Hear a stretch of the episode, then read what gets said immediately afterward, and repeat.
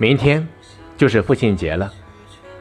大黄蜂想通过这一期节目，向天下所有的父亲提前说一声：父亲节快乐，您辛苦了。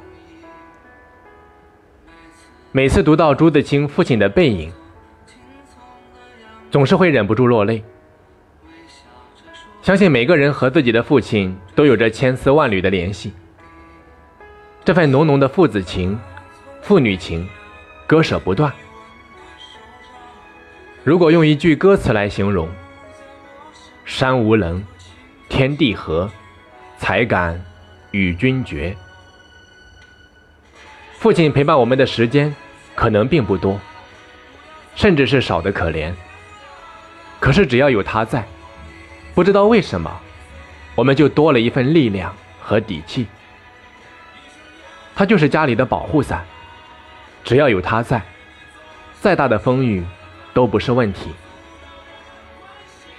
父亲用他的力量和顽强，滋养着我们小小的生命，让我们学会了坚持和勇敢。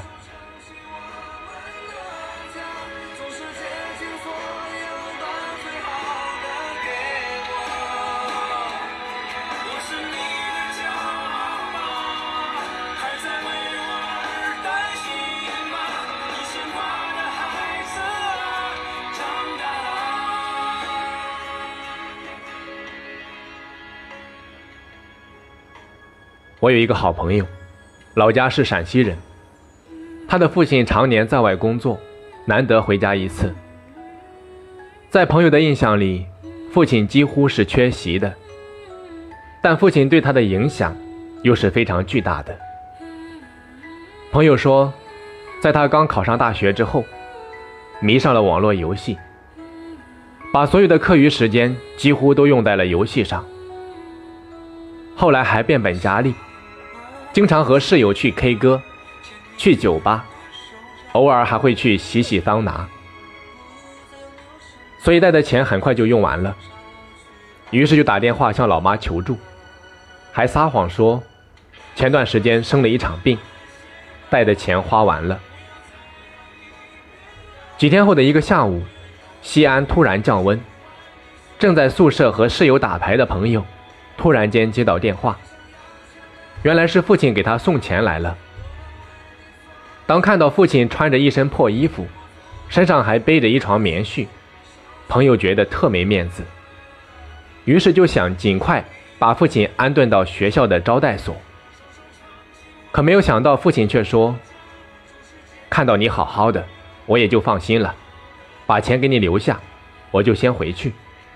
天冷了，这是你妈用自己种的棉花给你做的棉胎。”你刚生完病，要吃好点，照顾好自己，不用担心生活费。只要你能够好好学习，就是再多的生活费，你爸也掏得起。我先回去了。父亲离开的当天晚上，朋友又去了网吧，玩累了之后，准备回宿舍。他和往常一样，来到了校外的一棵大榕树下，准备啊从那里翻墙进校。就在他翻上墙头的那一刹那，昏黄的灯光下，他看到了父亲。父亲依偎在墙角下，身下垫着不知道从哪里捡来的破纸箱。那一刻，父亲正在把身上的棉衣裹了又裹，而自己高中时围过的围巾，就紧紧地缠在父亲的头上。那一刻，朋友的心好痛。从那以后，他再也没有进过网吧，再也不浪费一分钱，开始把以前落下的学业一点点补回来。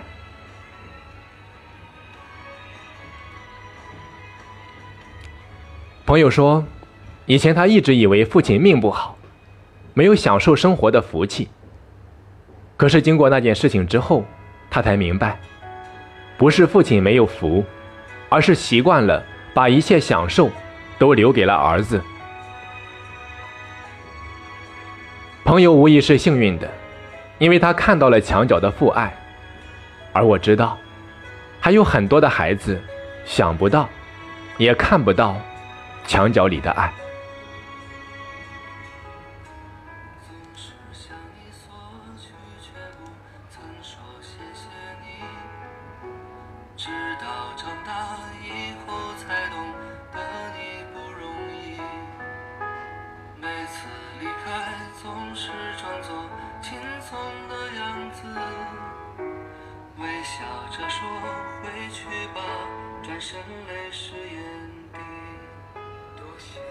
在这样一个日子里，也让我想到了自己的父亲。父亲对我的影响也是巨大的，其中有一件事情对我的影响可以说是深远的。父亲特别喜欢下象棋，在他的影响下，我也深深的爱上了这项游戏。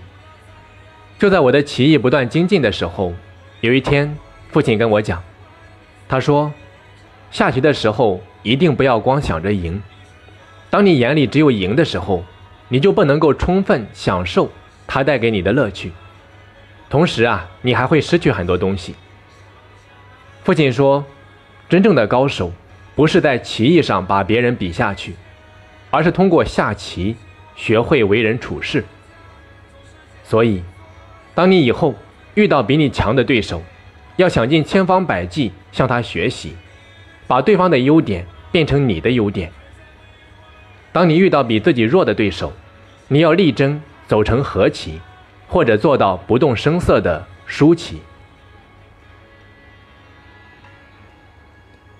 直到今天，父亲的这番话一直是我为人处事的人生信条，指引着我不断向前。父亲教会了我用乐观和娱乐的心态面对人生，同时也告诉我，赢的最高境界是共赢。是多赢，甚至是输。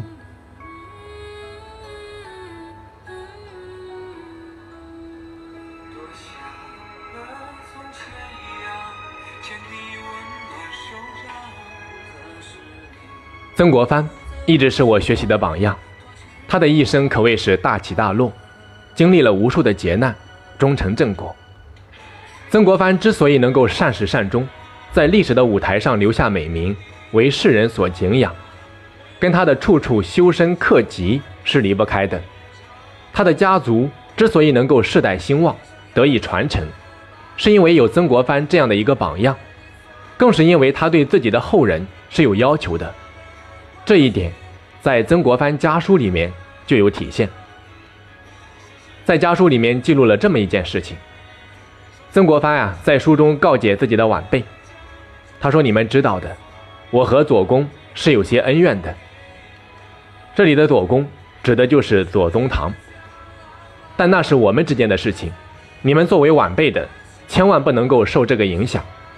意思就是说，你们做好自己的本分就好了，千万不要因为这些恩怨而影响了你们做人的标准。通过这件事情啊，你就会发现曾国藩是多么大气的一个人。”处处把大局放在第一位，也正是因为曾国藩的这种大局观，深深的影响了他的后人。所以，从家庭教育这个角度来讲，曾国藩无疑是所有父亲的榜样，值得我们学习。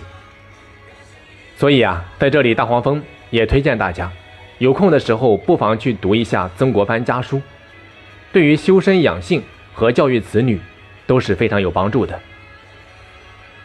在课程最后，大黄蜂想要说的是，父亲不是一个简单的称呼，更代表的是一份责任。孩子的一声“爸爸”，给了我们一个完整的人生，同时也给了我们一种家族传承、血脉担当的使命。